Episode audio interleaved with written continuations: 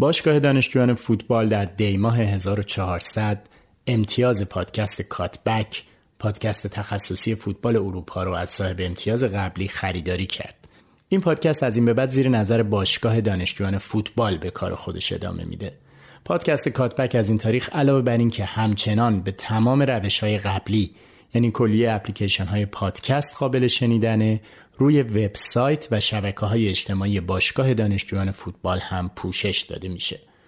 آدرس وبسایت ما همطور که میدونید www.studentofthegame.club، آدرس کانال تلگرامی ما telegram.me/studentsofthegame و اکانت توییتر ما SOTG_club هست.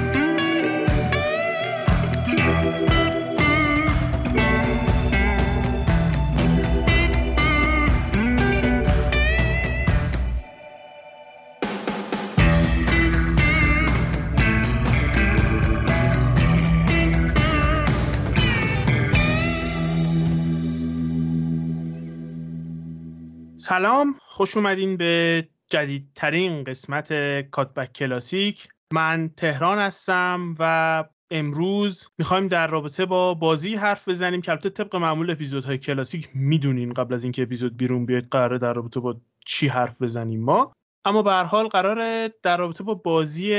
تیم‌های میلان و یوونتوس در سری رقابت‌های سری آ فصل 2011-12 25 فوریه بازی برگزار میشه صحبت کنیم. بازی که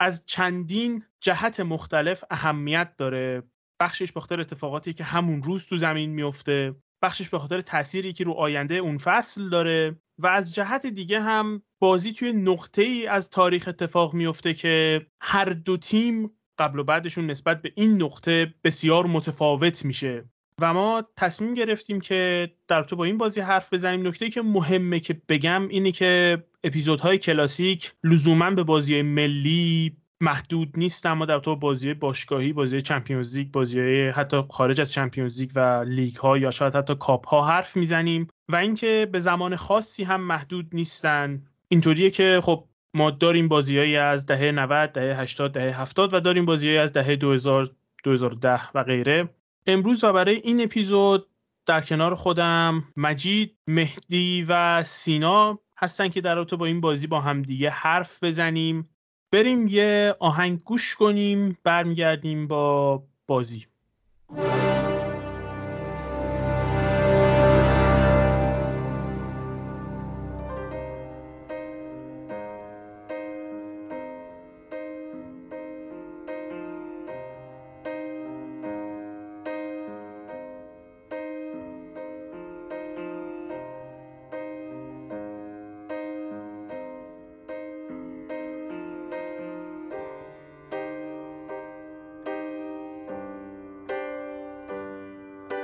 This is the end.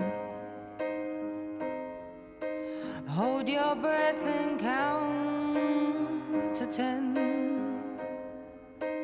Feel the earth move and then hear my heart burst again. For this is the end. Drowned and dreamt this moment, so overdue. I owe them, swept away. I'm stolen. Let the sky fall and it crumbles. We will stand tall.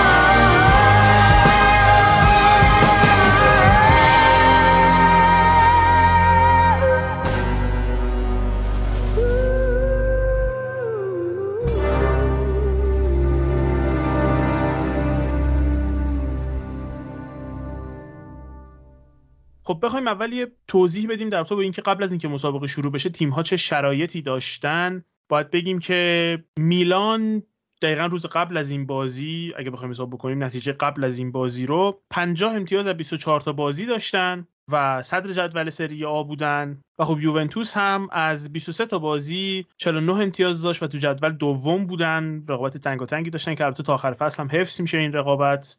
برای اسکودتو. بخوایم از ترکیب‌ها شروع کنیم، میلان آبیاسی رو تو دروازه داره، تیاگو سیلوا و مکسس مدافعای تیم هستن، آباته و آنتونی دوتا فولبک های میلان هستن، آباته سمت راست آنتونی سمت چپ، نوچرینو، مونتاری و فان بومل هافبک ها هستن، امانوئلسون شماره 10 و پاتو و روبینیو با هم دیگه نوک بازی میکنن. اون طرف هم بوفون دروازه است، بارزالی، کیلینی و بونوچی سه تا مدافع وسط یوونتوسن که برای کسایی که یوونتوس رو تو این زمان دنبال میکردن میدونن که این سه تا تقریبا همه بازیار بودن. سمت راست آقای لیشتشتاینر و سمت چپ هم آقای استیگاری بیا بازی میکنن. تو خط هافبک مارکیزیو، ویدال و پیرلو هستن و نوک هم آقایان بوریلو و کوالیارلا بازی میکنن. و خب همونطور هم که میدونین تیم آسه میلان با سرمربیگری آقای آلگری و تیم یوونتوس با سرمربیگری آقای کونته است تو این بازی. اول میخوام اینطور شروع کنم که نظرتون در تو با ترکیب‌های اولیه دو تیم چیه تا اینکه بعداً بخوایم حالا به خود بازی هم برسیم. سلام و بریم سراغ این اپیزود که خیلی بحث راجبش زیاده. در مورد ترکیب‌ها اگه بخوام صحبت کنم میخوام از میلان شروع کنم که بزرگترین نکته‌ای که هست تو خط دفاعشون مکسس هست. مکسس من یادمه که تو فصل 2008-2009 واقعا خیلی خوب بود و فصل بعدش به خاطر مصونیت، البته این زمانی که دارم میگم توی روم بود، و فصل بعدش به خاطر مصونیت کنار گذاشت، یعنی از بازی‌ها خارج میشه و خب به خاطر زوجی که اون زمان روم داشت یعنی خوان و بوردیسو که خیلی با هم مچ بودن کلا از ترکیب کنار گذاشته میشه و تقریبا جایگاه خودش رو از دست میده. و من یادم اون دوران خیلی از تیم‌های بزرگ سری آ دنبال خریدن این بازیکن بودن ولی خب دیگه جایی رسید که به صورت آزاد به میلان پیوست، یعنی از اون اوج خیلی پایین اومد و در نهایت هم تو سن فکر کنم 34 35 سالگی از فوتبال خداحافظی میکنه.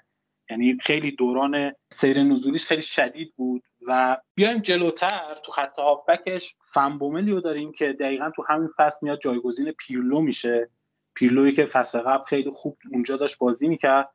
و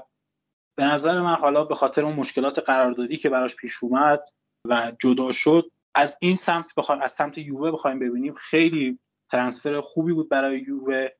و میلان هم به نظر من بازیکن خوبی از دست داد، ولی فان بومل هم به نظرم بازیکن بی‌کیفیتی نبود، به نظرم خیلی بازیکن با کیفیت و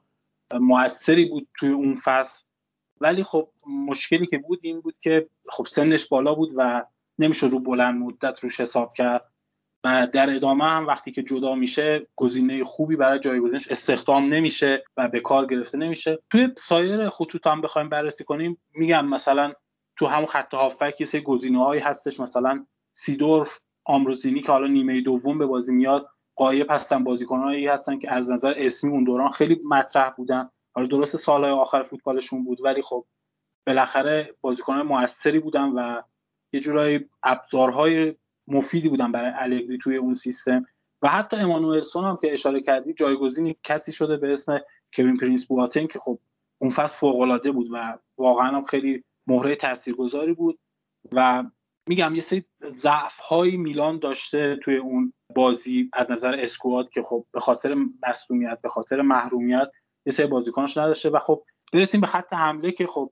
واقعا می‌بینیم که یکی از مهمترین بازیکناشون که اون فصل واقعا فوق‌العاده کار کرد یعنی ابراهیموویچ از دست داده بودن به خاطر اتفاقی که تو 3 بازی قبل افتاده بوده و حالا در ادامه احتمالا خودتون بهش اشاره می‌کنید. و میگم واقعا یکم دست میلان بسته بود. خب از یه طرفی خب اون فصل میلان بازی‌های بیشتری رو داشت به خاطر حضور تو چمپیونز لیگ و کوپا که تا محل نیمه نهایی میاد و خب میگم این فشار بازی‌ها یکم شاید برای میلان سخت‌تر بود کنترلش و مصدومای زیادی دادن، یعنی اون فصل و توی اون بازی هم غایب‌های زیادی ما می‌بینیم.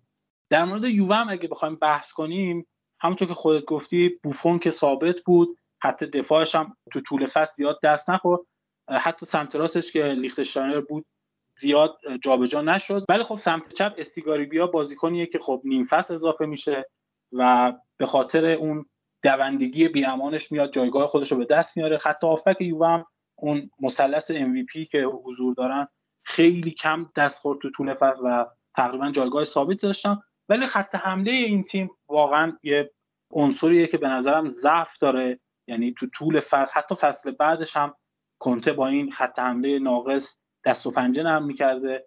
و از نظر کیفیت واقعا نسبت به اون دو خط دیگه خیلی سطح پایین‌تری داشتن و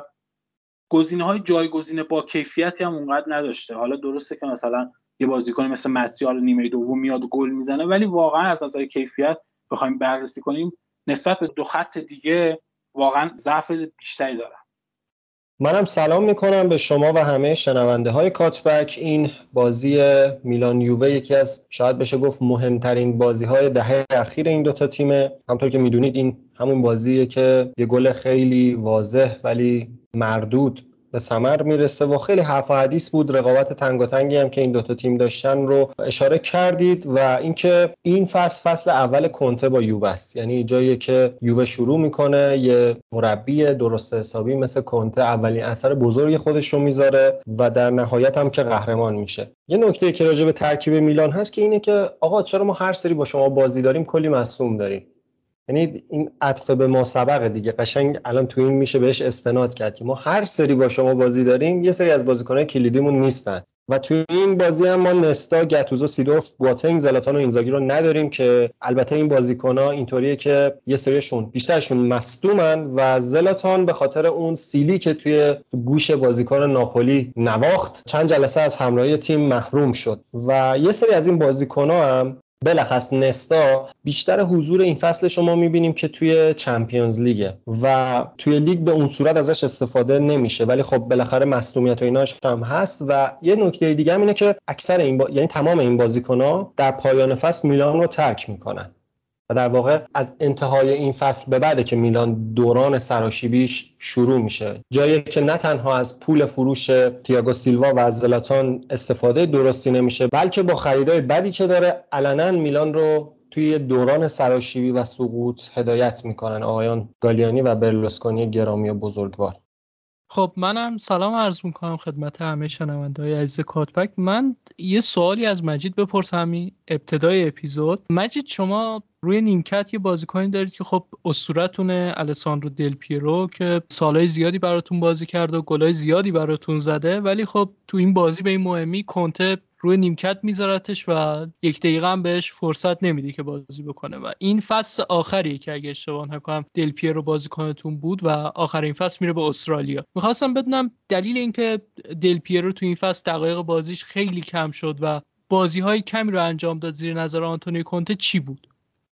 خیلی سوال خوبی بود، اتفاقا به جا هم بود که پرسیدی. دو تا سناریو هست که در مورد بازی نکردن دل پیرو توی اون فصل بهش اشاره میشه. یکی اینه که میگن کونته به سبک بازیش علاقه نداشت و نمیتونست ازش بازی بگیره و خب اینا باید در نظر بگیریم که سن دل پیرو خیلی بالا بود و جا داره اینجا هم یه اشاره بکنم که گفتی میره استرالیا، این برداشت نشه که دل پیرو آخر فوتبالش بود. این همون فصل پیشنهادهای از پریمیر لیگ، از لالیگا و از لیگ‌های دیگه داشت ولی خب ترجیح داد بره جایی که روبروی یووه بازی نکنه و خب حتی یه مصاحبه‌ای هستش که خودش اعتراف میکنه که میگه از لیورپول اون سال پیشنهاد داشته ولی خب گفت نمیخوام برم جایی که هوادارامون ازش خاطره بد دارن. و نکته دوم هم که یعنی بریم سراغ سناریوی دوم اینه که میگن آنیلی از قدرت دل پیرو توی رختکن میترسید و چون که تازه اومده بود و ساختار تیمو می‌خواست شکل بده یه جوری دستور داده بود که کمتر بهش بازی بدن و خب هیچ کدوم از این دوتا سناریو تایید نشدن و مشخص نیستش که واقعا کدوم اتفاق افتاده. ولی خب اتفاقی که تو طول فصل ما می‌بینیم دل پیرو کلا خیلی کم بازی میکنه، خیلی معدود بازی‌های هستش که فیکس هستش، یعنی اکثر بازی‌ها که به عنوان تعویضی میاد و حالا از نظر خودم که به عنوان طرفدار یووه و خب دل پیرو رو خیلی هم دوست دارم، به نظرم هنوز تواناییشو داشت که اون فصل هم بازی کنه و هنوزم میتونست، یعنی حتی فصل‌های بیشتری هم بازی کنه ولی خب حالا به هر دلیلی که بوده از این، یعنی این آخر این فصل جدا میشه و از یووه میره. ولی میگم واقعا هیچ کدوم از این دو تا سناریو تایید نشدن و مشخص هم نیست واقعا کدوم اتفاق باعث نیمکت نشینی دل پیرو بوده تو طول این فصل. آره الان اشاره هم کردیم که ماشاءالله لیست غایبین دو تیم خودش قشنگ اگه یک بازی بود باید دربارش اپیزود کار می‌کردیم، اگه مثلا این غایبا بازی می‌کردن یه اپیزود دیگه بود. آقایون لستا، فلامینی، آکویلانی، سیدورف، گاتوزو، بواتنگ، کاسانو، ایبرا، مکسی لوپز، گروسو، پادوین و کراسیچ نیستن توی این بازی که خب لیست بلند بالاییه و به جز سه تا همشون مال میلان هم هستن. بگذاریم برسیم به خود بازی. از میلان شروع کنیم چون میلان بازی رو خیلی بهتر شروع میکنه و دوست دارم در رابطه با این حرف بزنیم که سرمربی حال حاضر یوونتوس اون زمانی که سرمربی میلان بود تیمش چجور بازی میکرد. قبل اینکه بریم وارد بازی بشیم من یه اشاره کوچیک بکنم به کارگردانی این بازی که الان که بازی رو می‌بینیم و مقایسه می‌کردیم با الان خیلی چشمون رو گرفت و اونم این بود که کارگردانی خیلی خوبی داشت. توی یه سری صحنه‌ها ارجاعاتی که با بردن دوربین روی صورت بازیکنایی که نیستن یا جاهایی که احساس میشه ذهن هوادار به سمتش میره خیلی جذاب کرده بود روایت در واقع بازی رو. و چیزی که میلان داشت بازی می‌کرد خب شماتیکش 4-3-1-2 بود ولی بخوایم یکم دقیق‌تر نگاه کنیم که چه شکلی بازی می‌کردن خب طبیعتاً مکسس و تیاگو سیلوا دو تا دفاعی بودن که از قضا بالا هم میومدن و در طول بازی هم می‌دیدیم که خیلی وقتا یووه پشت مکسس رو در واقع فضای بین آباته و مکسس رو هدف قرار میداد برای دادن پاس‌های بلند و آباته و آنتونی یکم بالاتر بازی می‌کردن. از طرفی نوچرینو و مونتاری هم به نوعی میشه گفت که متزاله‌های میلان بودن در حالی که فان بومل عقب‌تر بود و به عنوان رجیستا بازی می‌کرد. امانوئلسون و روبینیو هم که حتی ظاهریشون خیلی زیاد بود، واقعا اصلا نگاه میکنی خیلی عجیبه که این دوتا بازیکن اینقدر هم شبیه‌اند، با هم همکاری های بیشتری داشتن به نسبت اون چیزی که پاتو و روبینیو باید میداشتن و پاتو عموما توی این بازی میشه گفت که محو بود. این همون فصلیه که پاتو همون گل معروف ثانیه 24 رو به بارسلونا میزنه و فکر نمی‌کنم بشه گفت که فرم خیلی بدی تو طول این فصل داشت ولی توی این بازی اصلا چیز جالبی از پاتو ما ندیدیم. و برنامه میلان هم خب حضور خطرناکشون روی ضربات ایستگاهی بلخص کورنرها و ارسال‌ها از جناحین خیلی دیده میشد و پرتکرار بود و مثلث‌های کوچیکی که میدیدیم امانوئلسون و روبینیو و یکی از بین مونتاری یا فان بومل میساختن، چه در مرکز زمین چه در کناره‌ها، و بیشتر جناح چپ میلان بودش که فعال‌تره و روبینیو میشه گفت که تقریباً به عنوان وینگر چپ بازی میکرد تا بیشتر به عنوان مثلا یک نفر از زوج خط حمله. در مورد پاتو یه نکته‌ای هست که جا داره اینجا اشاره کنم. یه مقاله سایت گل کار کرده در مورد اینکه پاتو وقتی که میاد به میلان، مخصوصا از فصل 2010-2011 و همین دو فصل اخیرش که یعنی اگه این بازیو ملاک کردی هم دو فصل اخیرش عضله اضافه میکنه، یعنی وزنشو میبره بالا و خب خیلی ها دلیل اون مسئولیت‌های زیادش رو همین اضافه وزن، یعنی حالا اضافه وزن به اون شکل بد نه، عضله اضافه کردنش میدونن و حتی میگن این اضافه کردن عضلات باعث شده که نتونه به اون حدی که ازش انتظار میرفت برسه. یعنی البته این قضیه در مورد پاتو فقط نیست، حتی نیمار هم وقتی اومد بارسا ازش خواستن که عضله اضافه کنه و خب این قضیه تقریبا رو بازیکن‌های آمریکای جنوبی تقریبا صدق میکنه و اکثرا وقتی میان اروپا ازشون میخوان که مثلا یکمی عضله اضافه کنن، یکمی فیزیکی‌تر بشن و اینکه خب اگه این کار درست انجام نشه باعث میشه که یه بازیکن با استعدادی مثل پاتو اینطوری نابود بشه و یه جایی هم ممکنه درست جواب بده و مثلا ما شاهد نیمار باشیم. البته نیمار رو که مثال میزنم به خاطر اینه که شنوندگانمون بیشتر درکش کردن. آره، قضیه هم که در رابطه با پاتو برای من خیلی جالب بود این بود که آلگری هم بین دو نیمه کشیدش بیرون و این بازی اصلا خوب نبود. به حال بگذاریم برسیم به تیم یوونتوس آقای کونته که همون 352 آشناشو داره بازی میکنه. ولی خب بازم دوست دارم درباره تیم حرف بزنیم چون این تیم از نظر سطح کیفیت حداقل خیلی متفاوته با تیمای دیگه کونته که ما الان تو ذهنمون داریم، بیشتر منظورم کیفیت بازیکن. البته تیم کونته تو این بازی و به طور کل تو اون بره زمانی چطور بود مجید؟ تهران نکته‌ای که هست اینه که حالا خیلی‌ها کونته رو با همین سیستم 352 میشناسن یا حالا مثلا طرفدارای چلسی با اون 343 میشناسنش، ولی خب مسئله‌ای که هست اینه که تو همین یووه ابتدا با 433 و 442 شروع میکنه که حتی اون 442 به 424 تبدیل میشه، ولی خب در ادامه به این سیستم رو میاره و انگار حالا این سیستم بیشتر برش جواب میده و تا آخر فصل روی این سیستم پایبند میمونه. نکته‌ای که هست اینه که باید اینو در نظر بگیریم که فصل قبلش یووه هفتم شده و یعنی یووه بعد از اینکه حالا برمیگرده از سری بی خیلی دوران بدی رو میگذره. البته دو فصل خوب داره زیر نظر رانیری، ولی خب با اومدن امثال فررا، زاکرونی و لویجی دلنری فصول خیلی بدی رو میگذرونه و امتیازات زیادی رو از دست میده و حتی میگم هفتم میشه توی لیگ و کونته که میاد به این تیم یه ساختار جدید رو میاره، کلی بازیکن جدید اضافه میشن. یعنی حتی بخوایم بررسی کنیم تو خط حالا خط دفاع و خط دروازه‌اش تقریبا ثابت هستن، ولی خط هافبکش پیرلو، ویدال، لیشتشتاینر، استیگاری بیا اینا همه بازیکنان جدید ورود هستن. حتی اون نوک خط حمله هم که گفتم بوریلو بازیکنیه که نیم فصل اضافه میشه و واقعا میگم یه سبک جدید و یه سیستم جدید رو بر پایه بازیکن‌های جدید میسازه و خب تقریبا وقتی که ما الان فوتبال رو می‌بینیم می‌دونیم که این قضایا هندل کردنش خیلی سخته، ولی خب کونته با این قمار بزرگی که کرده، البته قماری که مدیریت هم واقعا پشتش بوده و هزینه‌های زیادی براش میکنه نسبت به فصول قبل و اخباری هم هستش که مثلا توی این فصل حدود 100 میلیون هزینه میکنن برای یووه و تقریبا هزینه 3 فصل بعد رو تو همین فصل میکنن که فقط نتیجه بگیرن و میگم خیلی قمار بزرگی بوده. ولی خب با همه این تفاسیر ما میبینیم که کونته میاد و یه فوتبال سر حال، یه فوتبالی که حالا چندین سال بود ما از یووه این شکل رو ندیده بودیم، میاد با این سبک بازی میکنه و خب نتایج خیلی خوبی هم میگیره تا اینجای فصل و با توجه به اون بازی عقب افتاده ای هم که داشته خیلی این بازی براش مهم بوده. یه جورایی انگار این بازی میتونست مثلا حکم قهرمانی رو صادر کنه، هرچند که در ادامه فصل یه سری اتفاقات میفته که حالا جلوتر بهش اشاره میکنیم. حتی اون 352 که میبینیم حداقل اینطوری میتونم بگم که تا اون موقع نتیجه یعنی جامی نگرفته، نتیجه خاصی نگرفته و اونجا اولین جاییه که این اتفاق میفته و چشم فوتبال دوستا رو به خودش جلب میکنه. مجید راجع به ابزارهای کونته که صحبت میکنیم، یه چند تا بازیکن هستن که توی این یووه به وضوح میشه هم متوجه شد که چقدر تو اون زمان بازیکن‌های خوبی بودن، همین که برای موفقیت‌های آتی یووه چقدر حیاتی بودن. خب ستای بارزالی، بونوچی، کیلینی رو که میدونیم در ادامه خیلی به درد یووه خوردن و رکن اصلی خط دفاعی این تیم بودن، ولی نقش پیرلو رو اگه موافقی یکم بررسی کنیم، اونم از این جهت که پیرلو ابتدای این فصل به صورت فری ترانسفر میاد توی یووه و 4 فصل برای این تیم بازی میکنه. یه چیزی که توی بازی پیرلو توی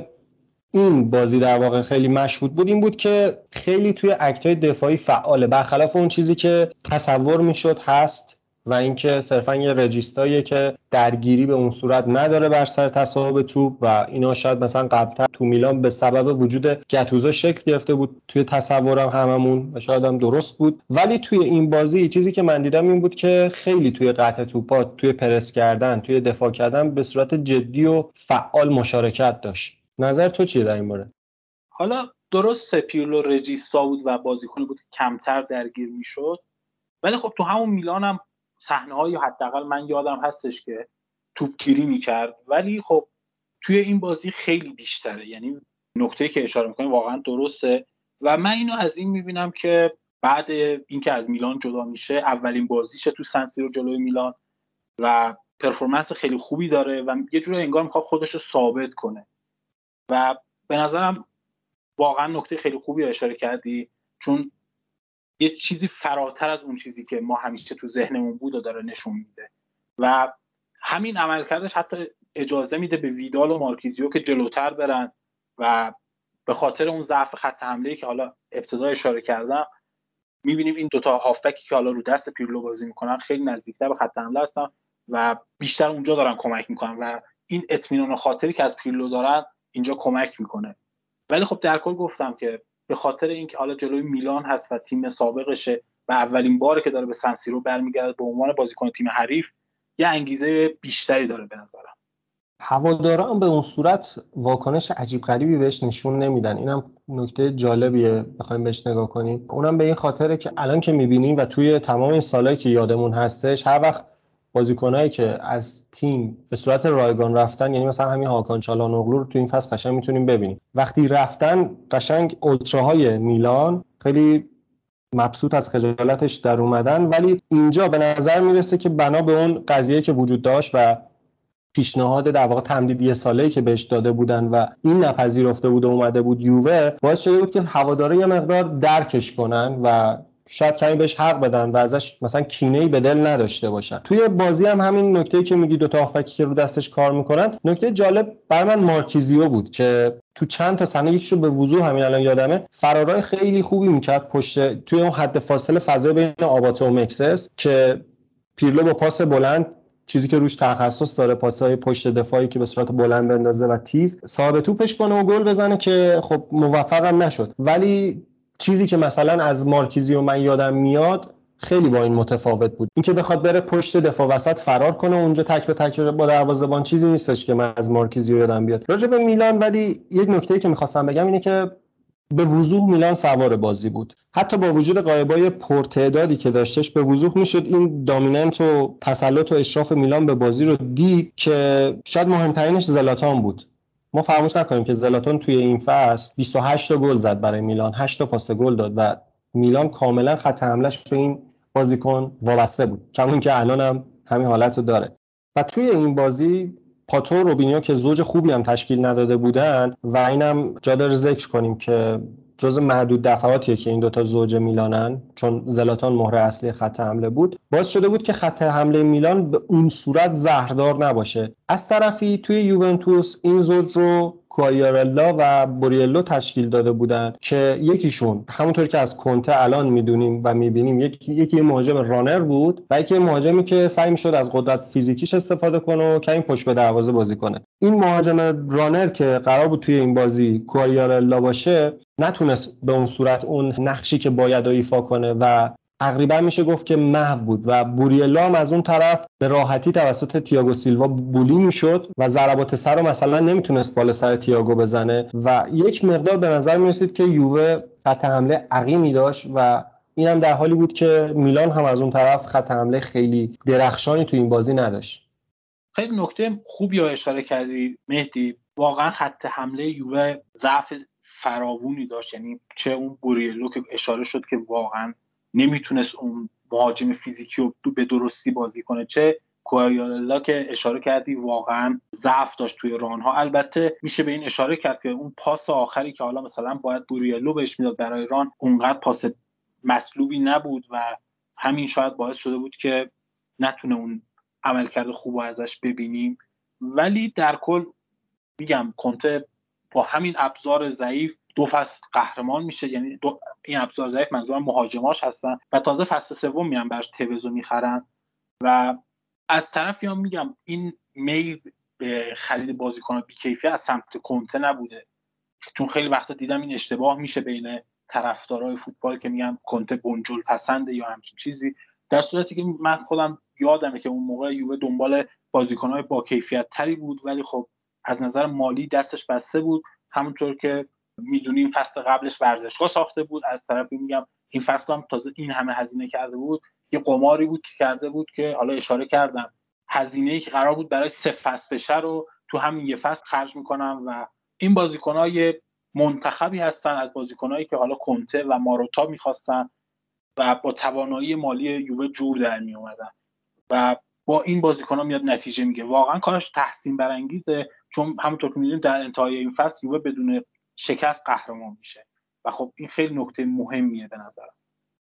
حالا همینطورم که در آتش حرف زدیم، این خط حمله میلان خط حمله اصلیشون نیست، در واقع جزو مهاجماشون تقریبا تمام فصل وقتی هست زلاتان هست که خب تو این بازی به خاطر اون چک زیبایی که میزنه زیر گوش بازیکن ناپولی خیلی صحنه جالبیه، حتما ببینید اون صحنه رو هم چی جور میزنه تو گوش بازیکن ناپولی و پشت نوچرینو میاد میزنه و بازیکن ناپولی هم میخواد جواب بده میزنه تو گوش نوچرینو، بنده خدای وسط یکی دیگه کتکشو میخوره. حتما به اشاره میکردم نمیشد وگرنه خیلی صحنه جالبیه. به حال این از خط حملهشون. و برای شماره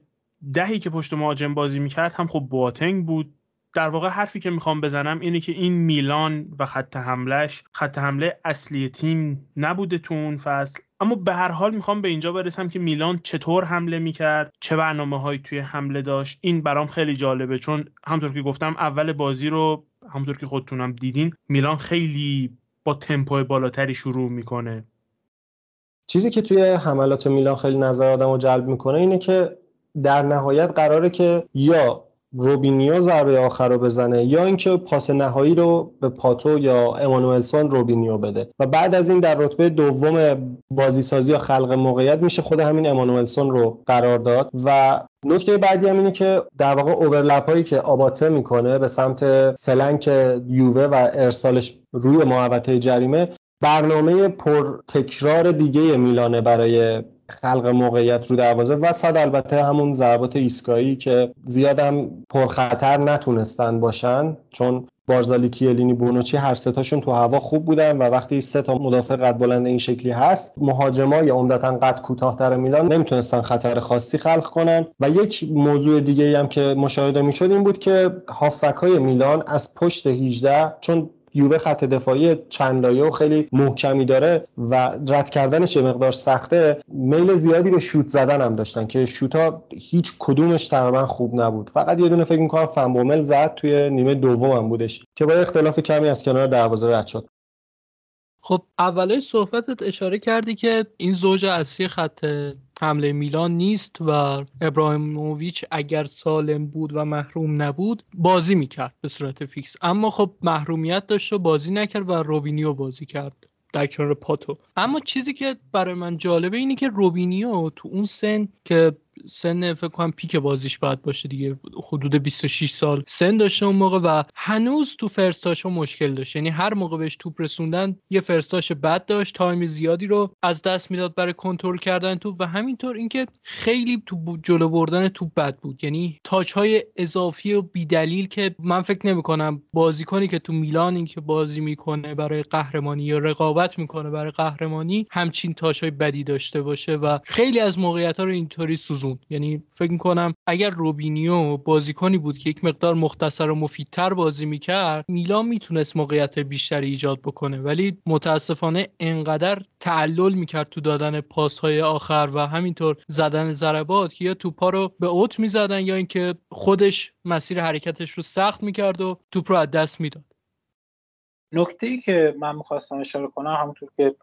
شاید بارها به این قضیه تا الان بهش اشاره کردیم، این بود که میلان خیلی بازی بهتر شروع میکنه و فشار زیادی رو خط دفاع یووه میاره و خب از طرفی هم ما میبینیم که یووه اونقدر تلاش برای گلزنی نمیکنه، حداقل ابتدای بازی. یه جورایی انگار میخوان از این بازی یه تک امتیاز بگیرن و برن و فشار زیاد نمیارن به حمله کردن. هرچند بعد از گل میلان ما اینو میبینیم که یووه حملاتش بیشتر میشه، ولی خب در ابتدای بازی یووه سعی میکنه بازی رو مدارا کنه، نمیخواد اونقدر فضا بده به مهاجمین و هافبک‌های میلان که خطرساز بشن و تا حدودی هم تو این قضیه موفقه. یعنی زمانی که میلان توپو داره و میخواد حمله کنه، اون ساختار دفاعی و اون نظم ما تو یووه میبینیم، هرچند که حالا گلی که میخوره رو ما بعدن که بهش برسیم اشاره کنیم، رو اشتباهیه که همون ساختار دفاعی به هم میریزه. ولی خب در کل اون ساختار دفاعی، اون خطوط چند لایه دفاعی رو خیلی خوب میبینیم که نظم داده شدن و به خوبی کنترل میکنن حملات میلانو. و یه نکته هم که جا داره اینجا بهش اشاره کنم اینه که خیلی میلان اون فضای پشت وینگ بک های یووه رو هدف قرار داده و تلاش میکنه از اونجا بازی سازی کنه. همونطور که مهدی اشاره کرد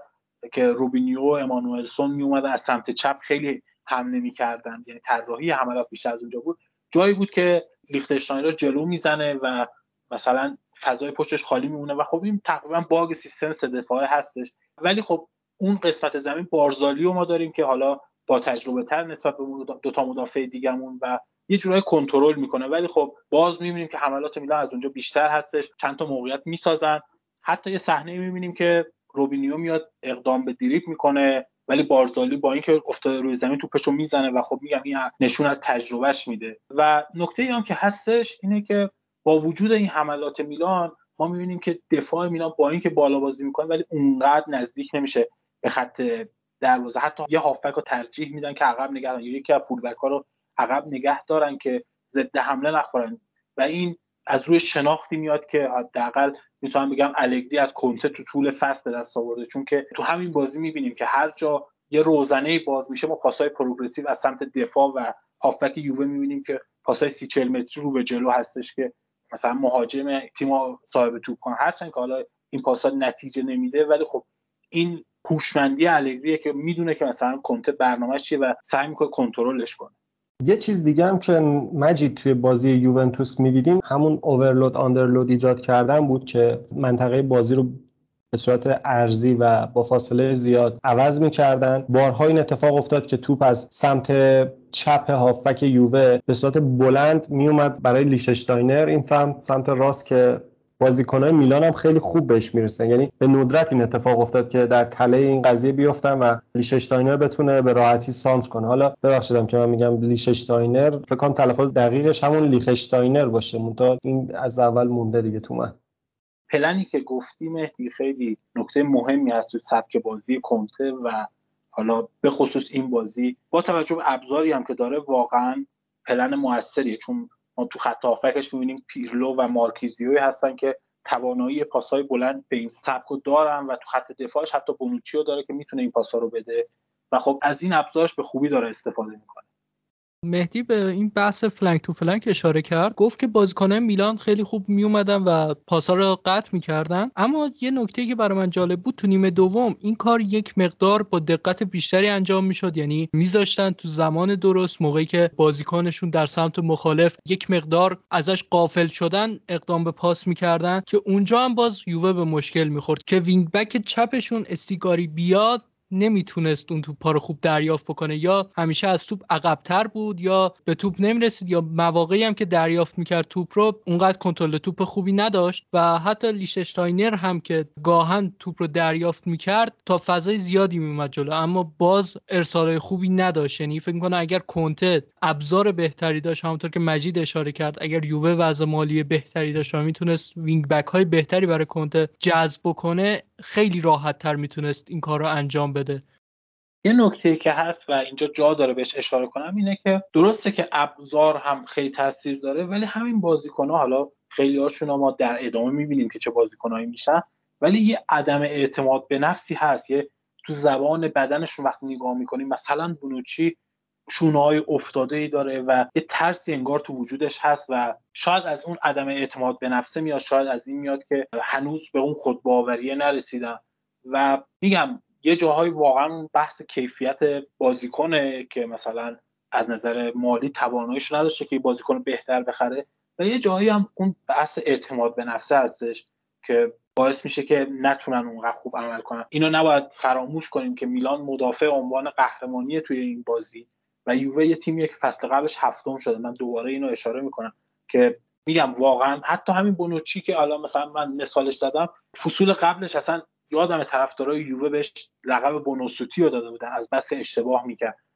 یا حتی کیلینی که حالا مثلا یکی از مدافعین برتر حالا دهه اخیر شناخته میشه، اونجا میبینیم که مدافع خیلی مطمئنی نیست، یه جاهایی فقط توپو میزنه زیرش. الان مثلا یکی از شاخصه‌های کیلینی اینه که با توپ میاد جلو، ولی خب اون زمان فقط میزنه زیر. و این ضعف‌ها میگم یه بخشش واقعا از بحث اعتماد به نفس میاد که نباید اینو واقعا ازش میگذشتیم.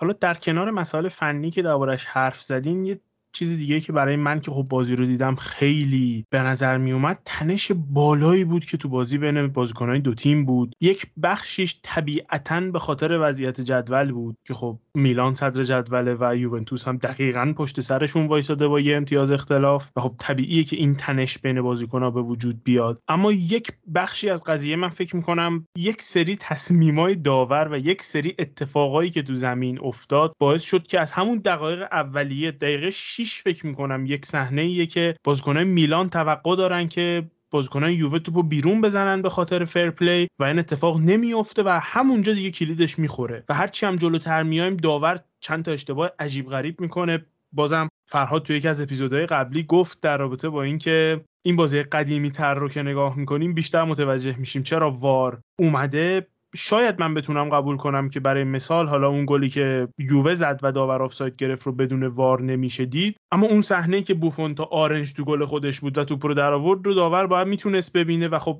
وقتی انقدر داور اشتباه میکنه، انقدر شرایط به اندازه کافی خودش تنس و پرتنش هست و یه اتفاقایی هم تو زمین میفته، بازی فکر میکنم دیگه کم کم داشت از کنترل خارج میشد. و برام جالبه که بدونم شما همچین نظری دارین، شما همچین چیزی دیدین تو بازی یا نه؟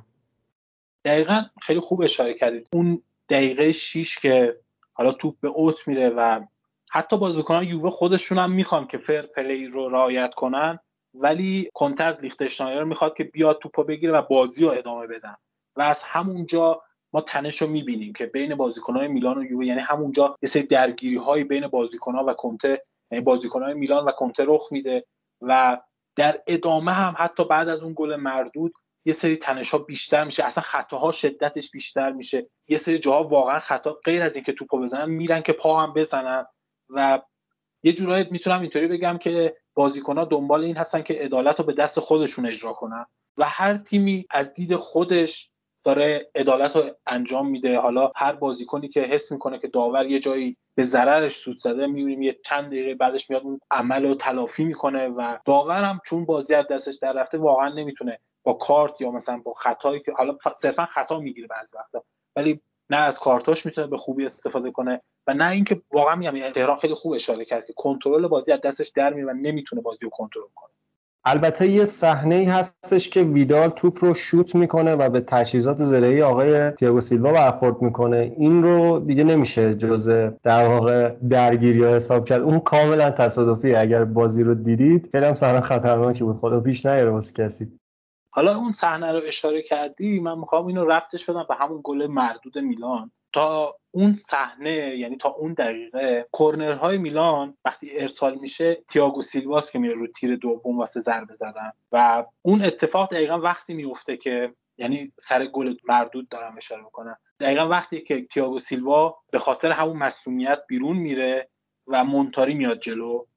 و دقیقاً همون کاری که تیاگو سیلوا قرار بود بکنه رو انجام میده. البته در ادامه بازی مونتاری دوباره این کار تکرار میکنه، ولی خب پلن اولیه این بوده که انگار تیاگو سیلوا باید میرفته رو تیر دو.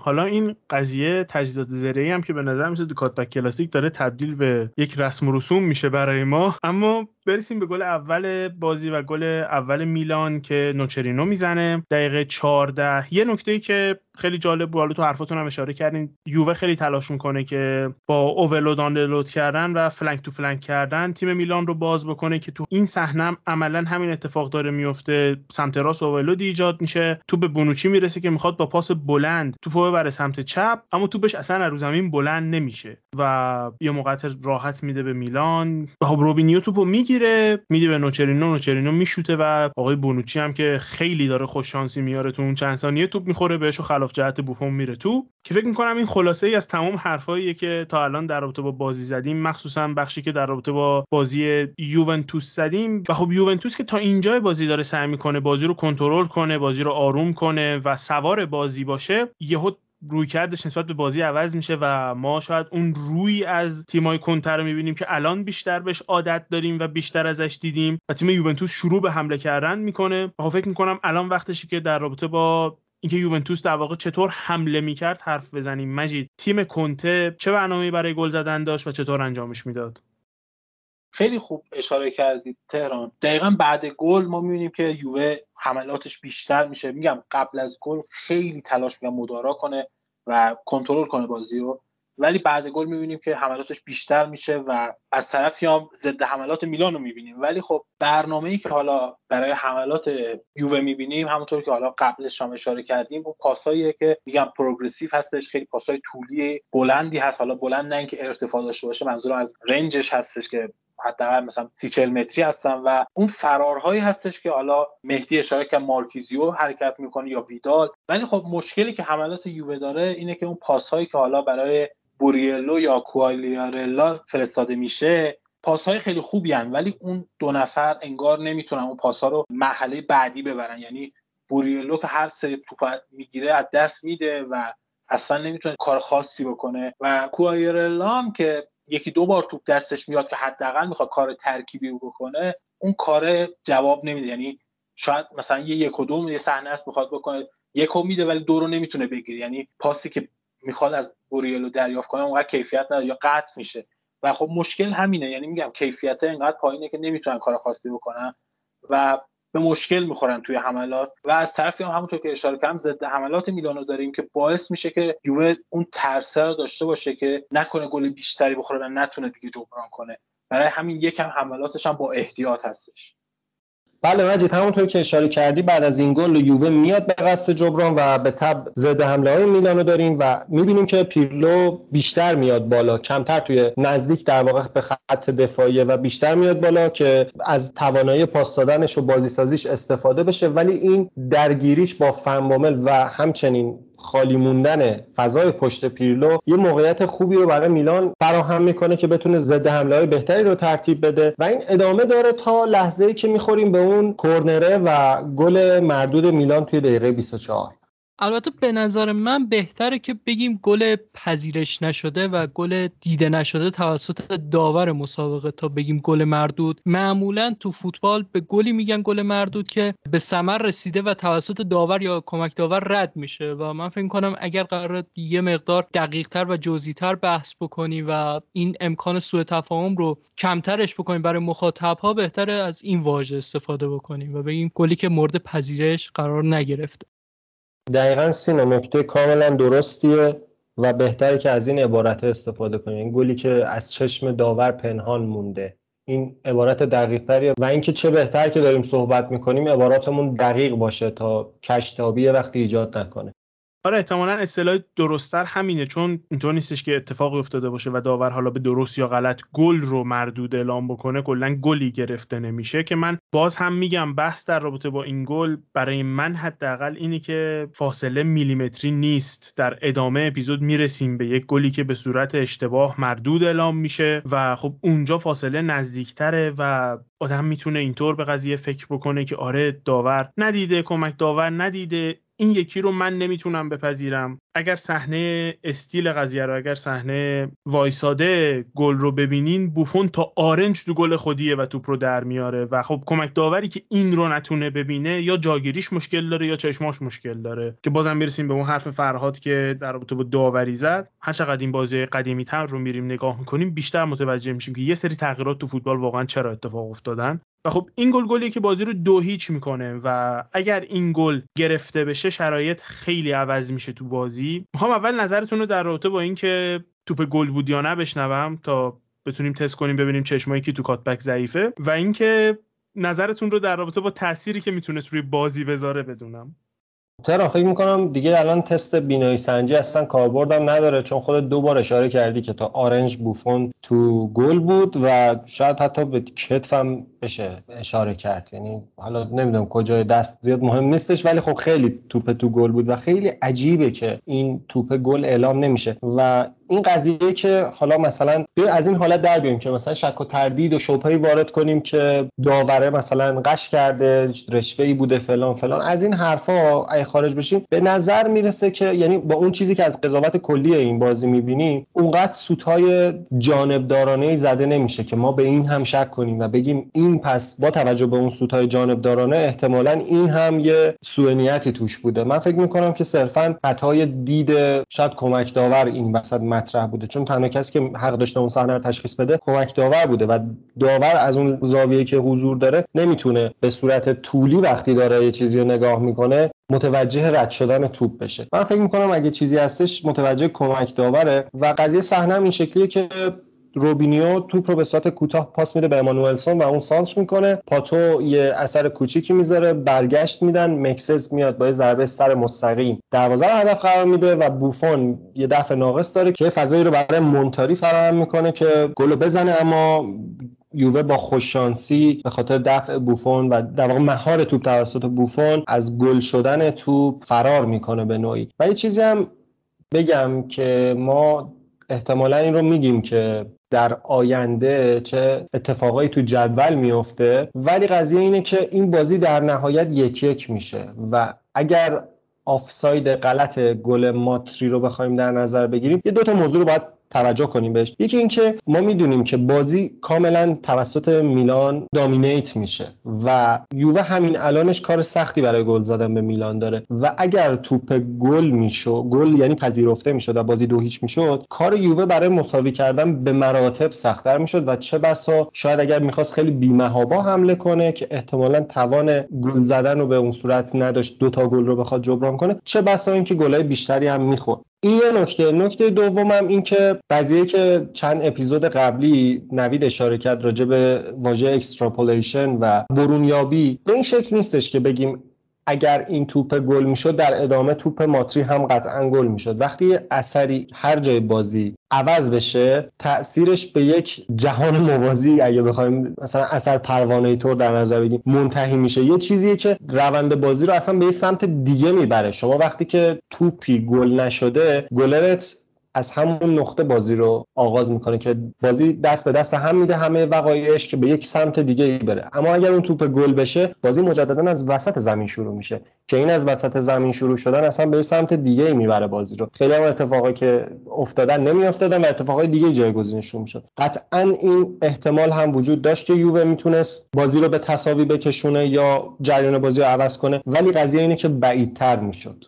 توپه که واقعا گل بود، یعنی اصلا مشخصه دیگه، نیاز به گفتن و تایید همه این جمع نیست، توپه واقعا گل بود. اما در مورد اثرش توی بازی من میخواستم صحبت بکنم. احتمالی که مهدی در موردش صحبت کرد خب کاملا درسته و خیلی هم بالاست، یعنی میلان میتونست بیشتر سوار بازی بمونه و حاشیه اطمینان بیشتری هم داشته باشه و فاصله بیشتری انداخته باشه. اما از طرف دیگه هم میتونیم قضیه رو نگاه بکنیم، یعنی اگر بازی 2-0 میشد ما میتونستیم ببینیم که یووه هجومی تر بازی میکنه، بیشتر رو به جلو هست تیمش و بیشتر حمله میکنه و اشاره هم کردیم تو ابتدای صحبتامون که میلان برای ضد حملاتش هم برنامه داشته و میتونسته از همون فضای پشت وینگ بک های یووه استفاده بکنه و با ضد حملاتش کار یووه رو تموم بکنه و این احتمال وجود داشت. اما احتمال دیگه‌ای هم که وجود داشت اینه که فشار بیشتر میشد روی میلان، یعنی یووه چیزی برای دست دادن نداشت، دو گل خورده بود و می‌خواست حداقل امتیاز از این بازی بگیره، چه واسه اصلا امیدم به پیروزی داشته باشن و بیشتر حمله می‌کرد و با اون فشار زیادی که می‌آورد حتی کامبک می‌زد. یعنی ما می‌تونیم هر دو روی سکه رو ببینیم که ممکن بود اصلا یووه یه تیم دیگه‌ای هم بشه، چون تعویض‌هایی هم که کونته کرد بر حسب شرایط این بازی تعویضای درستی بود، یعنی آوردن ووچینیچ، ماتری و سیمونه پپه کاملا بازی رو به نفع یوونتوس تغییر داد. یعنی میتونم بگم اگر ووچینیچ نمیومد و بوریلو میموند، اون یک دوایی که مجید میگفت ناقص میموند تا دقیقه 90 ناقص میموند و سیمونه پپه هم بازیکن بهتری بود از این بک چپی که کارو شروع کرده بود و من میتونم اینو بگم که ما باید اون طرف قضیه رو ببینیم که ممکن بود اثر معکوس هم داشته باشه. سینا این که میگی طبیعتاً وجود داره. آره من گفتم این قضیه رو که ممکن بود اتفاق دیگه بیفته و همونطور که گفتم کاملا اینم محتمل هستش که یووه از اون طرف شرایط بازی رو عوض میکرد، ولی اگر نگاه کنیم به روندی که تا به اینجای بازی طی شده، احتمال این قضیه با توجه به ابزارهایی که یووه داشت یک مقدار بعید به نظر میرسید، ولی خب کاملا این گزاره درسته که ممکن بود و محتمل بود، یعنی احتمال که چیزی نیست که نتونیم قائل بشیم، احتمال داشتش که یووه به نحوی ورق و برگردونه. این هم جزء گزینه‌ها هست طبیعتا. در مورد گل که من با همه تو موافقم، گل دقیقا درست بود و داور نگرفت، یه در حقیقت باید به قول مهدی بگیم که کمک داور نگرفت گلو. و حالا در مورد اون صحبتی که در مورد برونیابی کردی هم در ادامه صحبت می‌کنیم که یعنی نقطه مقابلش رو میخوام بررسی کنیم و بذار از گل بگذریم و بریم جلوتر. نکته که در مورد این بازی هست و بعد از صحنه گلی هستش که گرفته نمیشه اینه که میلان تحریک میشه، بیشتر حمله میکنه و انگار میخواد که انگیزه بیشتری داره، انگار میخواد کار یه سره کنه و تمام تلاشش رو میذاره. حملات میلان رو میبینیم خیلی جدیتر میشه و خب این عملکرد خط دفاع خوب یووه که این حملات رو کنترل میکنه و یعنی تقریبا بازی رو تا متعادل شدن کنترل میکنه و نمیگذاره که گل دومو بخوره و این خیلی پوان مثبتیه برای اون دقایق از بازی برای کونته و تیمش. مجید علاوه بر این که میلان با شدت بیشتری حمله میکنه، یکم تنش بازی هم باز اینجا بیشتر میشه، یکم شدت خطاها هم بیشتر میشه، برخوردها هم نامهربانانه، یکم کلمه ضعیفیه، یکم برخوردها خشونت آمیزتر میشه و سوا از اون همونطور که خود اشاره کردی میلان انگار این رو حس میکنه که وقتی به یووه تونستیم دوتا گل بزنیم دومین گلمون گرفته نشده، پس این تیم رو میشه با گلهای بیشتری هم برد. خب بگذریم و برسیم به نیمه دوم که اولین اتفاقی که تو نیمه دوم میفته که برای من جالبه بیرون کشیدن پاتو، در روش حرف زدیم، اشراوی رو به جاش میاره. تو از اون بخوایم بگذریم، نیمه دوم یوونتوس تو زمین میاد که بتونه خب گل بزنه و به بازی برگرده و رویکردشون نسبت به بازی به شدت عوض میشه همونطور که گفتیم و خب در نهایت هم موفق میشن، دوتا گل میزنن، یکیشو داور قبول نمیکنه و خب سوال اینه که واکنشی که یوونتوس نشون داد که همچین نتیجه‌ای به بار داشت چی بود دقیقاً و کونته چه تغییراتی تو تیمش داد؟ آیا این تغییرات تاکتیکی بودن یا اینکه نه بیشتر تغییرات رویکردی بودن؟ خب بذار از نیمه دوم که شروع میکنیم اول از یه تنشی که همون ابتدای نیمه دوم شکل میگیره شروع کنیم و اونم اتفاقیه یا بهتر بگم درگیری هستش که بین بوریلو و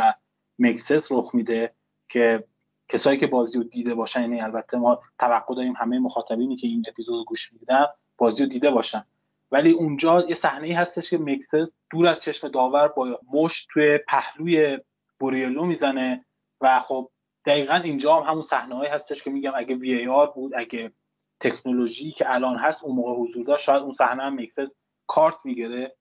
و نکته‌ای هم که اشاره کردی در مورد تعویض پاتو، منم یه نکته جالبی حالا تو ذهنم بود که همیشه فکر می‌کردم الشراوی بازیکن آکادمی میلان بوده، ولی خب وقتی که برای این بازی سه تحقیقات انجام دادم دیدم که این بازیکن همون فصل از جنوا خریداری میشه با 20 میلیون و جالب بود برام. ولی از نظر تاکتیکی بخوایم بررسی کنیم، اولین چیزی که هست خب سینا هم خوب اشاره کرد بهش، این که اون وینگ بک چپو که حالا یه سری ایرادات داشت میکشه بیرون کونته و پپه رو میاره جاش تو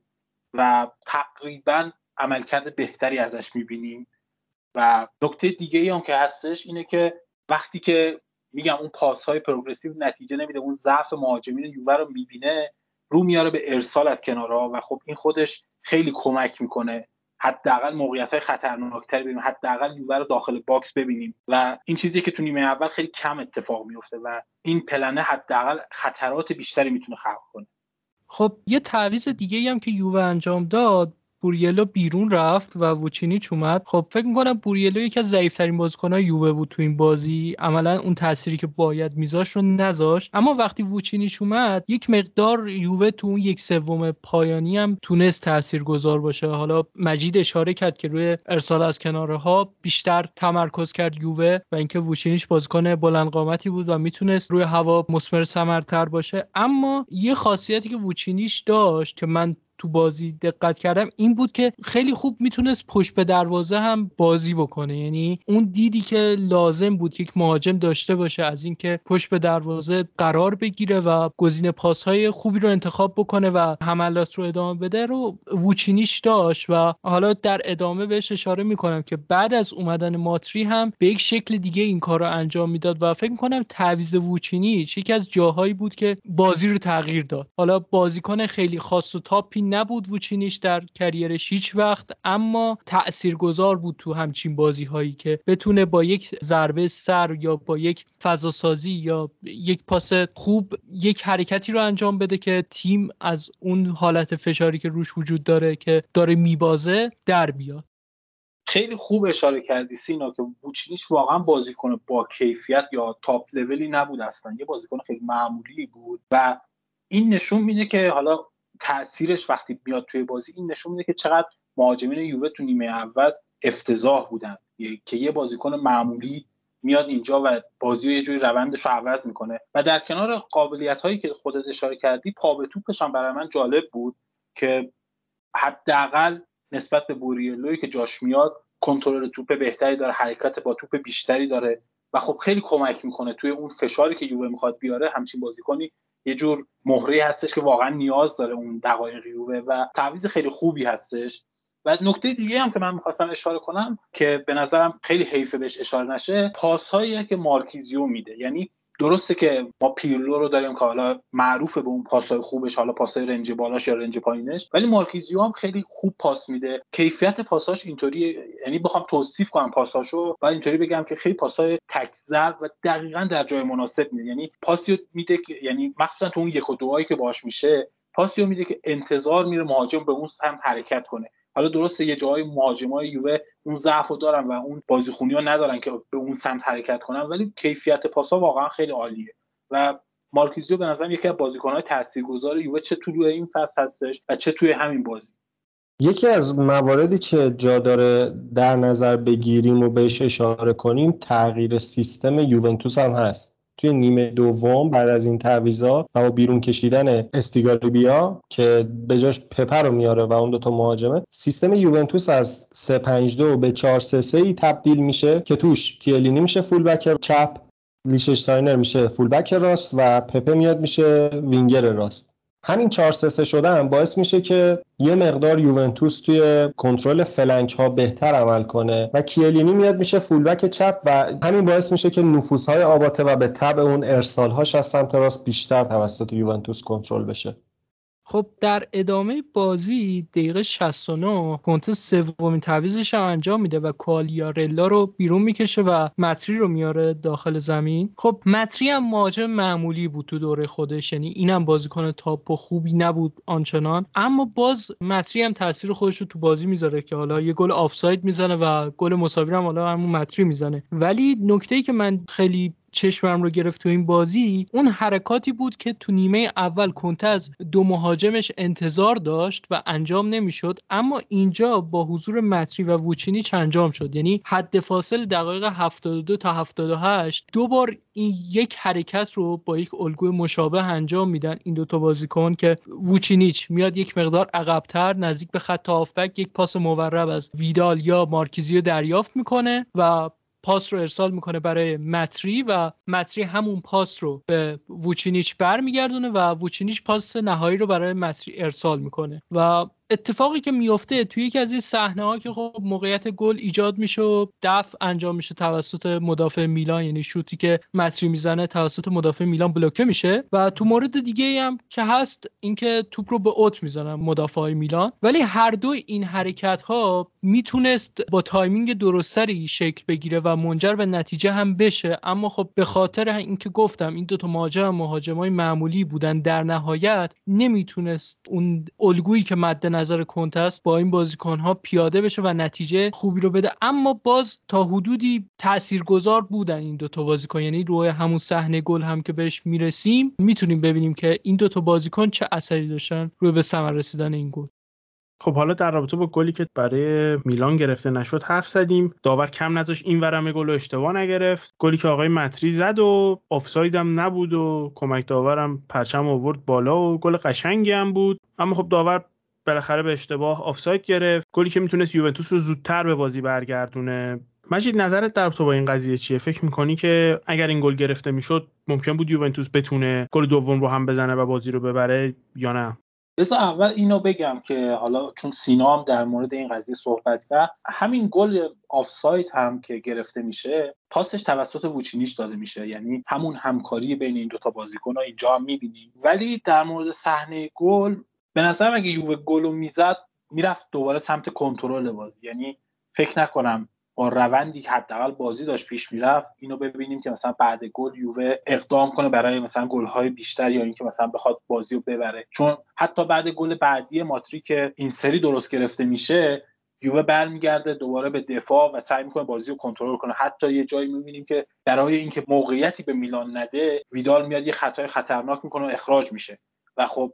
این نشون میده که ذهنیت حداقل تو این بازی این شکلی بوده که قرار بوده که همین تک امتیاز رو بگیرن و بازی رو کنترل کنن. دوباره باید به این قضیه اشاره کنم که یووه تا اینجای فصل یه بازی کمتر از میلان داره و اگه این بازی رو مساوی میگرفت میتونست اون بازی عقب افتاده‌اش رو ببره و مثلا بیاد بالاتر از میلان. ولی در کل اینم صحنه‌ای هستش که خیلی بحث برانگیزه و داوری واقعا به قول مهدی اونطوری جانبدارانه نبود، واقعا یه ضعفی بود که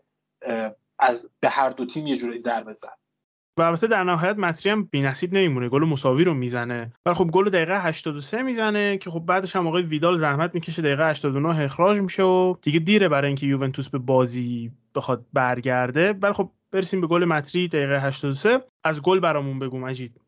در مورد گل یووه نکته‌ای که حالا از سمت یووه بخوام بررسیش کنم حضور پپه است که به عنوان وینگر راست و کارهای ترکیبی که حالا با لیشتشتاینر میکنه و اون حرکات اوورلپی که با هم میکنن خیلی اونجا به چشم میاد. نکته‌ای هم که هست باید از سمت میلان بهش اشاره کنیم، فکر کنم مهمترینش تعویض امانوئلسون هستش. امانوئلسون تا وقتی تو زمین هست خیلی با آنتونی کمک میکنه اون سمت تو امور دفاعی. و نکته دیگه‌ای که از سمت میلان میشه بهش اشاره کرد اون حرکتی هستش که مکسس میکنه. مکسس توپ که به اوت رفته رو میاد دنبال میکنه ولی وقتی که میخواد برگرده تو سویچ شدن با آنتونینی اشتباه میکنه، یعنی یه عدم هماهنگی بین اینا هست و همون توپ ارسالی تبدیل به گل میشه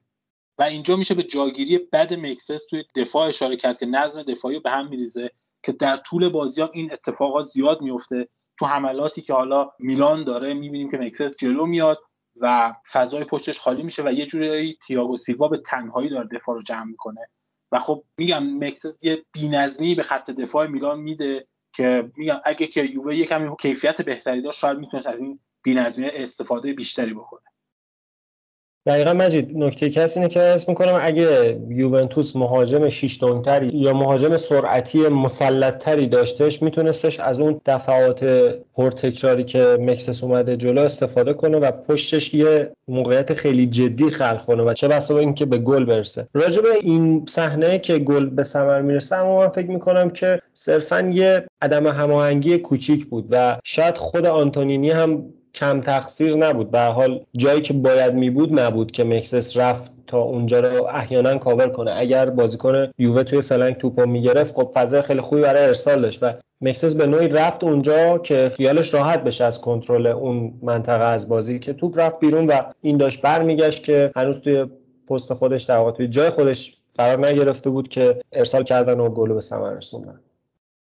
یه نکته‌ای که من دیدم تو این گل در ادامه همون عدم هماهنگی مکسس و آنتونی بود. اتفاقی که افتاد وقتی ارسال انجام شد، با توجه به اینکه مکسس یک اشتباه کرد و رفت تو مکان غلطی جایگیری کرد، ووچینیچ از تیر یک مقدار عبور کرد، اومد نزدیکتر شد به منطقه فلنک یا به سمت کنارهای زمین و خب تیاگو سیلوا باید هم ووچینیچ رو دفاع می‌کرد هم ماتری رو و این باعث شد که فضای زیادی برای ماتری آزاد بشه و تیاگو سیلوا هم تو اون تایم کمش ندونه باید کدوم مهاجم رو دفاع بکنه و این خیلی نکته به نظر من مهمی بود که ووچینیچ یک فضای خیلی خوبی ایجاد کرد برای ماتری و اون گل به ثمر رسید. میگم باز هم مهاجم هایی که یووه داشت واقعا معمولی بودن ولی این ساده ترین کارها که باید انجام میشد و کونته از بازیکناش میخواست رو تو اون تایم کم انجام دادن و این گل به ثمر رسید و من میخوام به این نکته اشاره بکنم که بازیخونی خیلی درستی داشت آنتونیو کونته تو این بازی. هر سه تا تعویضی که انجام داد روی این گل تاثیرگذار بودن و میتونیم بگیم که کونته واقعا از این نظر تو این بازی برنده بود که با بازیخونی خوب خودش تونست از بازی که تیمش خیلی خوب نبود یک امتیاز بگیره و تو ادامه فصل امتیازها رو جمع بکنه.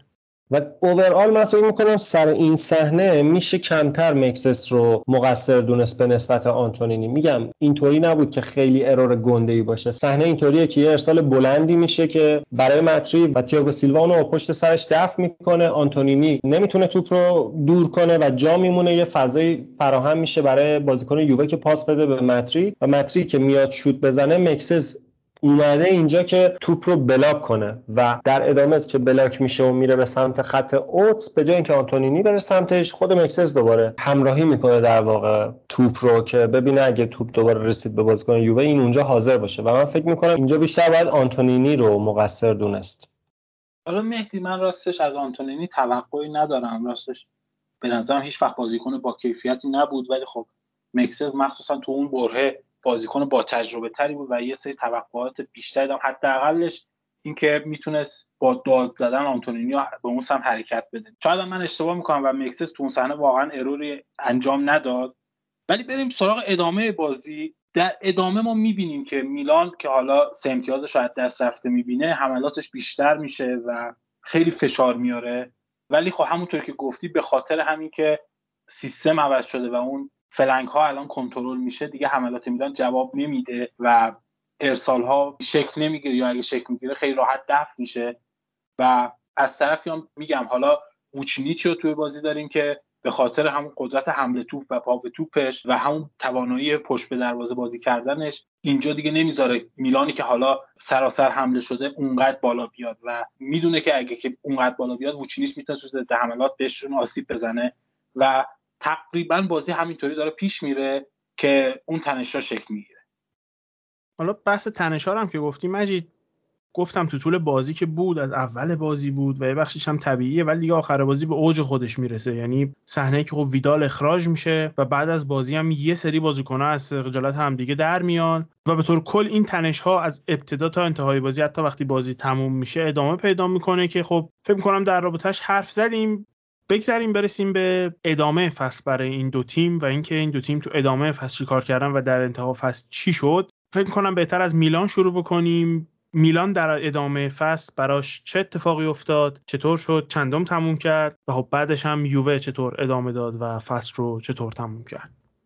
خب بعد از این بازی میلان تقریبا روند خوبی رو دوباره از سر میگیره. بعد از این بازی با پالرمو بازی داره، زلاتان برگشته و هتریک میکنه تو اون بازی، 4-0 میبره میلان و چند تا برد به دست میاره تا میرسه به یه مساوی و یک باخت از فیورنتینا. دوباره چند تا برد و یه مساوی و یه باخت بعد موقع در بازی یکی مونده به آخر فصل برابر اینتر و دیگه بعدش هم که بازی با نواراس و برد بازی آخر برابر نوارا هم کمکی به میلان نمیکنه و میلان فصل رو با 80 امتیاز در رتبه دوم تمام میکنه و یووه 84 امتیاز و قهرمان این فصل. تو این بین یه مدتی میلان میاد، فکر میکنم هفته 28م که میلان میاد یه فاصله 4 امتیازی هم میندازه با یووه، به 60 امتیازی میرسه و یووه 56 امتیاز داره ولی خب در نهایت اون دوتا باختی که داشت برابر اینتر و فیورنتینا و اون دوتا مساوی که داشت برابر کاتانیا و بولونیا باعث میشه که فصل رو از دست بده.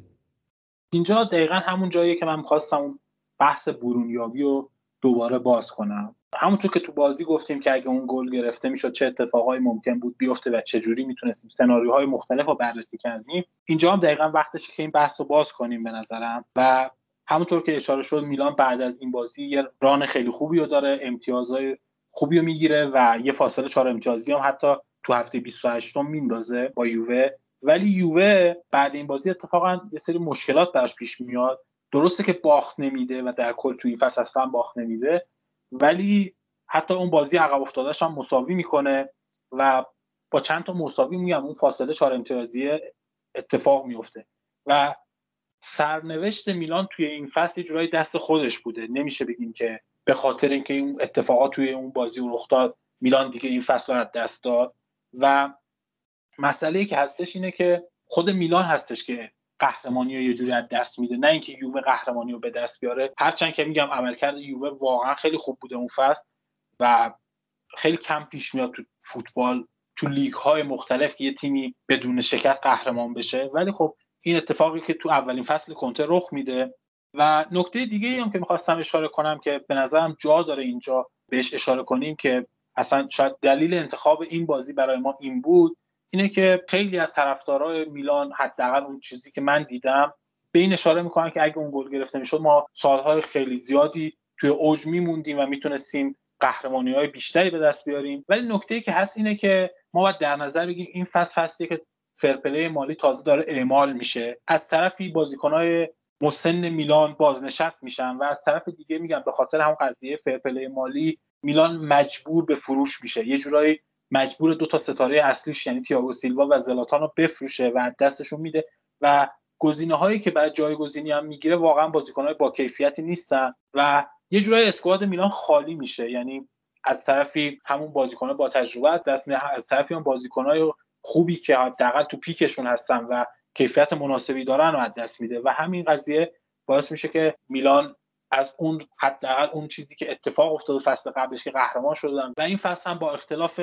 نسبتا کمی دوم میشن، این اتفاق باعث میشه که هی فاصله بیشتر و بیشتر بشه، چون فصل بعدش مثلا یووه بالای 100 امتیاز میگیره و میلان که تیم دوم میشه اون فصل هم خیلی تفاوت امتیاز داره. و حداقل اگه داریم در مورد یه اتفاق تاریخی مثل این بازی صحبت میکنیم بهتره که از همه جنبه‌ها بررسیش کنیم و بعد نظر بدیم.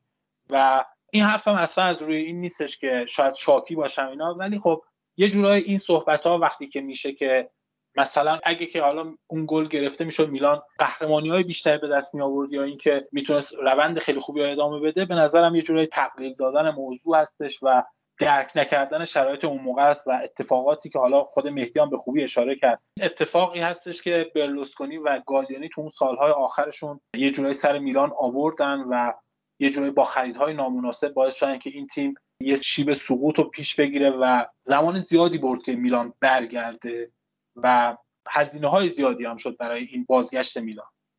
دقیقاً مجید، موضوعی که هستش اینه که تقلیل دادن موضوعه، این که بگیم اگر این بازی رو میلان میبرد بعدش بهشت برین در انتظار میلان بود یا اون گردابی که در انتظارش بود دیگه نبود. این دوتا مثل این میمونه که ببین این توی این فصل این اتفاق افتاده. بذار اینطوری بگیم با روی کردی که فکت درش دخیل باشه، توی این فصل میلان 5 تا از ستاره‌های نسل طلایی خودش رو که به مرز بازنشستگی بودن رو به یکباره از دست میده. داریم راجع به نستا، گاتوزو، سیدورف، اینزاگی و زامبروتا صحبت می‌کنیم که مورد آخر البته نمیشه جزء نسل طلایی میلان حسابش کرد، ولی خب به هر حال یک مهره خیلی تاثیرگذار با تجربه بود. و فصل بعد میره انواع و اقسام بازیکنایی رو میخره که کیلومترها با این بازیکن‌ها فاصله دارن و دو تا بازیکن خیلی خوبش هم میفروشه. دو فصل بعد فصل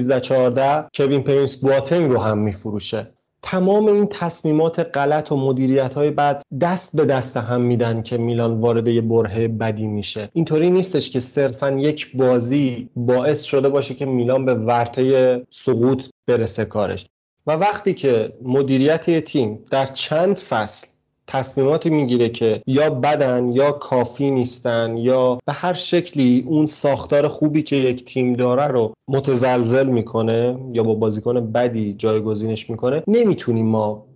خداییش نمیتونیم بیایم بگیم که یه بازی بردن و باختن توش باعث میشد که اتفاق عجیب غریبی بیفته. ما توی این فصل هم خب بالاخره شرایطی داشتیم که باعث شده امتیاز خوبی نگیریم. ما مثلا چه میدونم مساوی جلوی کاتانیا داشتیم، باخت از لاتزیو داشتیم، باخت بدموقع از اینتر داشتیم. همه این اتفاقات دست به دست هم داده که در نهایت این فصل به دوم شدن میلان بیانجامه و اصلا از این فصل هم رد شیم، کاری بهش نداشته باشیم. این سالهایی که میلان داشته از چند سال قبلش تا چند سال بعدش که در نهایت مدیریت این باشگاه رو میفروشه، میبینیم تصمیم‌های غلط بزرگی. ببین این باشگاه توی یه برهه‌ای اینطور ادعا شده که کاکا رو که فوق ستاره تیمش بوده رو فروخته که مشکلات مالیشو حل کنه. توی این سالها مثلا پیر امریک اوبامیان که یکی از محصولات خوب آکادمی بوده رو به قیمت ناچیزی رد کردن و رفته، که البته اون طبیعتا از دقایق بازی کمی که بهش میرسید ناراضی بود، ولی خب مدیریت میتونست این رو با قرض دادنش به نوعی مدیریت کنه و تصمیمای بدی که حالا برشمردنش میشه مثنوی 70 من کاغذ. ولی میخوام بگم که این سرنوشت بدی که میلان بهش دوچار شد بیشتر از هر چیزی فقط از جنبه مدیریت بده که باید نقد بشه. ما نباید بیایم به یک بازی همه چیز رو گره بزنیم، به یه بازی، به یه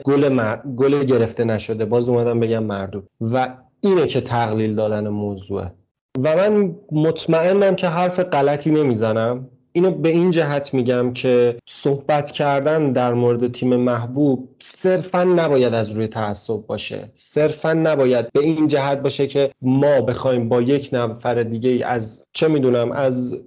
هواداران یک تیم دیگه ای صحبت کنیم، باید نمیدونم چیزی نگیم که گل به خودی محسوب بشه یا چنین چیزهایی، و یا باید مثلا آبروداری کنیم و یک استنباطی به این شکلی نباید باشه تو ذهنمون. ما در درجه اول داریم راجع به فوتبال صحبت میکنیم و جلوتر از این که تیم مورد علاقه‌مون رو بخوایم پرزنت کنیم باید منطق خودمون رو پرزنت کنیم. باید اول نشون بدیم که آدم رشنالی هستیم، آدمی هستیم که میشه باهاش حرف زد، و اگر بخوایم با علم به این موضوع که جلوتر از این بازیه اون مدیریت هست که تصمیمات غلط گرفته و تیممون رو خراب کرده مقصر بدونیم، به واقع موضوع رو تقلیل دادیم و شاید آگاهانه یا ناآگاهانه روی عقلانی بودن خودمونم تردید ایجاد کردیم. بله فکر میکنم دیگه حرفی هم در رابطه با بازی نباشه. برای من تجربه جالبی بود. من خودم به شخصه تو اون دوره زمانی سری آ رو اصلا دنبال نمی‌کردم و برای من تجربه جالبی بود دیدن این بازیه. و خب با گفتن این که انجام دادن هر کاری که توش اینترنت ایران دخیل باشه 100 برابر سخت‌تر از انجام دادن اون کار تو حالت عادیه، اینو بگم که امیدوارم که لذت برده باشین از این اپیزوده. من که بریم پیش نوید که طبق معمول حرفای نهایی رو بزنه و این اپیزود رو تموم کنه. خداحافظتون. قسمت 112 کاتبک رو شنیدید که در واقع قسمت دوم اپیزودهای کلاسیک ما بود که توی اون به بازی یوونتوس و میلان توی سال 2012 پرداختن. بچه‌ها دمتون گرم که تا اینجا با ما بودید و دم بچه‌ها گرم که زحمت این اپیزود رو کشیدن. حرفای تکراری رو بزنم، اینکه کاتبک رو میتونید از همه جا بشنوید، همه اپلیکیشن های پادگیر و کانال تلگرام ما و البته جدیداً سایت باشگاه دانشجویان فوتبال. البته که توصیه ما اینه که یا از پادگیرها بشنوید یا از سایت باشگاه دانشجویان فوتبال، چون به ما یه آماری میده که شما چقدر شنیدید، کجاش رو بیشتر دوست داشتید، کجاش رو بیشتر دوست نداشتید در واقع، و اینکه ما یه آمار بهتری از شنونده‌هامون به دست میاریم. و اینکه توی تک تک شبکه‌های اجتماعی هم میتونید ما رو با آیدی کاتبک_IR دنبال کنید. دخواسته همیشگی این که ما رو بیرحمانه نقد کنید تا بیرحمانه جواب بدیم و از یه گفتگوی بدون تعارف جفتمون سود کنیم. و اینکه اگر احساس میکنید کاتبک محتوای مفیدی داره اون رو به دوستانتون که عاشق فوتبالن معرفی کنید تا روز به روز جمع ما بزرگتر بشه. مواظب خودتون باشید. خدا نگهدار.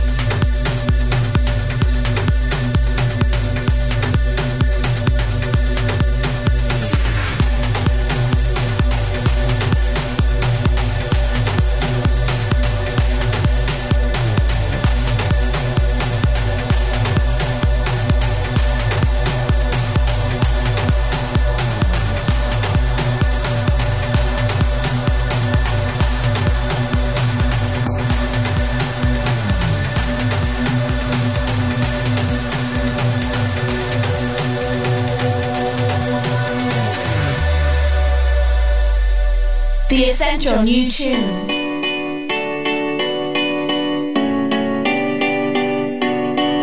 There was a time I used to look into my father's eyes. In a happy home, I was a king, I had a golden throne. Those days are gone, now the memories on the wall. The songs from the places where I was born. Upon a hill across the blue lake, that's where I had my first heartbreak. I still remember how it all changed. My father said, don't you worry, child. See, heaven's got a plan for you. Don't you worry now,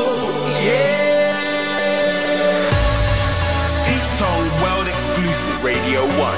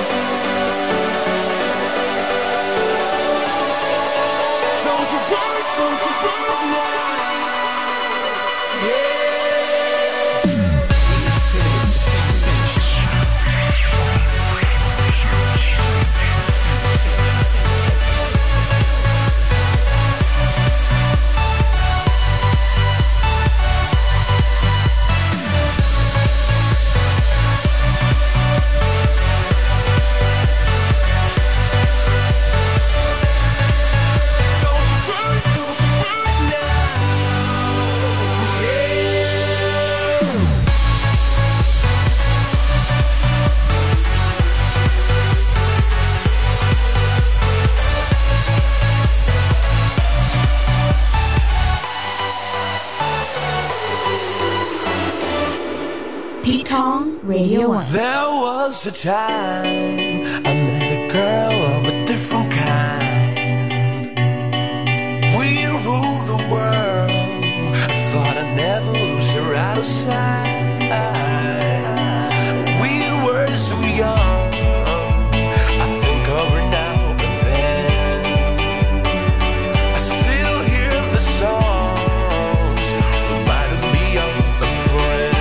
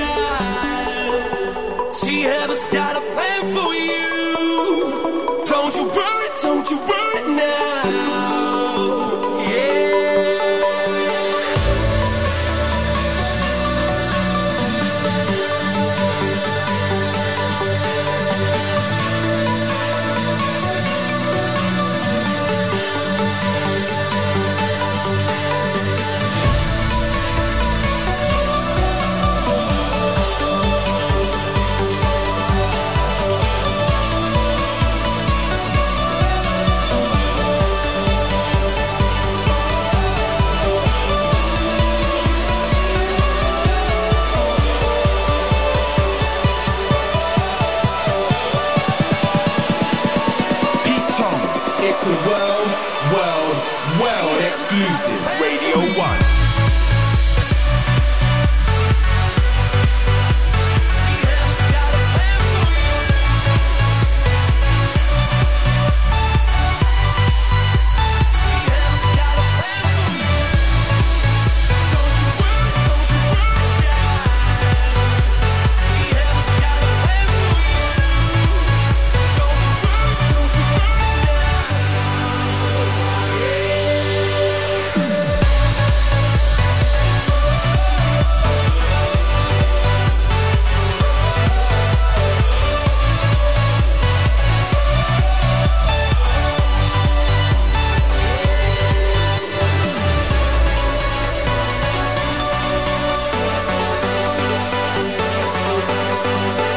this week's essential new tune, and it is the brand new single from the Swedish House Mafia, eagerly awaited. It's called Don't You Worry Child.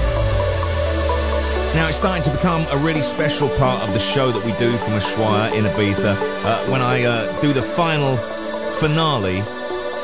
the last half hour, by going back-to-back with someone in the industry whose music and talent I really admire.